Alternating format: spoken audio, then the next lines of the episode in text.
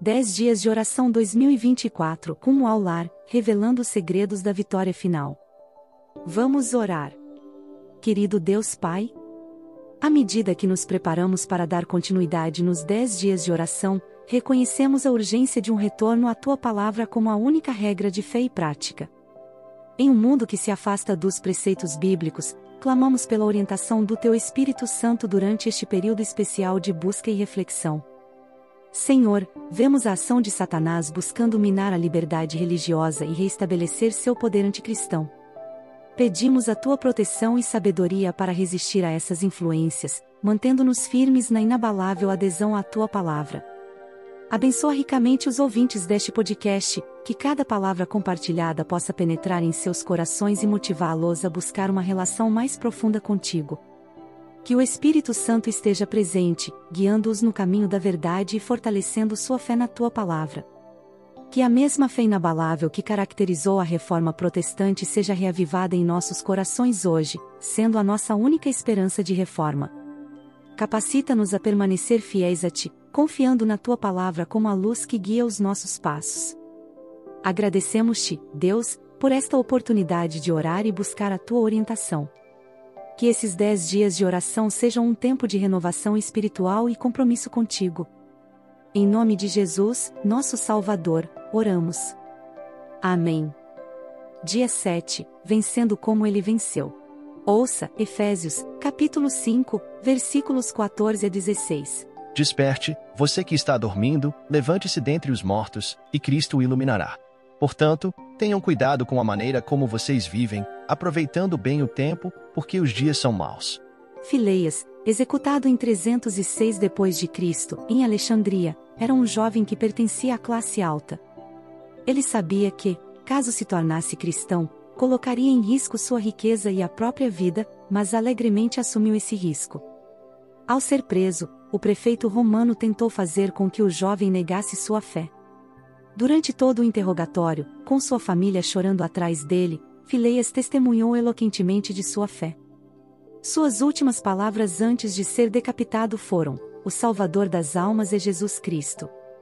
Já pensei bastante em minha situação e estou determinado a sofrer por Ele." Pessoas como Fileias nos desafiam a ser fiéis, a voltar à fé e ao compromisso dos primeiros discípulos.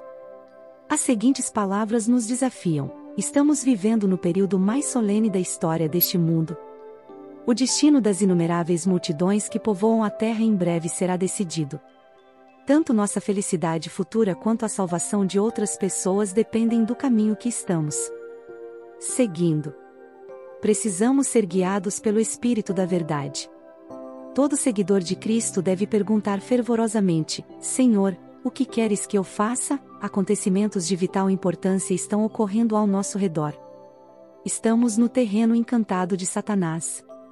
Como sentinelas de Deus, não podemos dormir, pois o adversário está perto, de tocaia, pronto para nos atacar e nos tornar sua presa a qualquer momento em que relaxarmos ou cairmos no sono. Livro O Grande Conflito, página quinhentos. Como vencer as provas?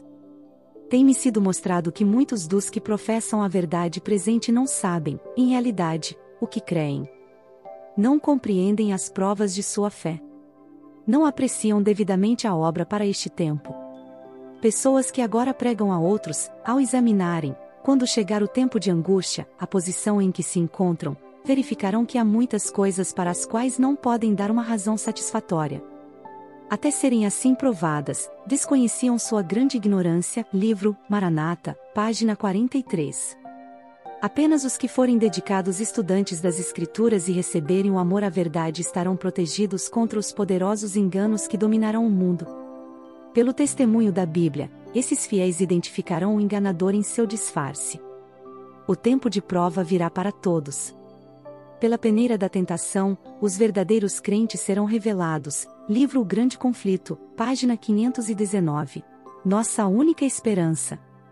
Em nosso tempo, há um grande afastamento das doutrinas e preceitos bíblicos, e há necessidade de um retorno ao grande princípio protestante, a Bíblia, e apenas a Bíblia, como regra de fé e prática. Satanás ainda está trabalhando com todos os meios à sua disposição para destruir a liberdade religiosa.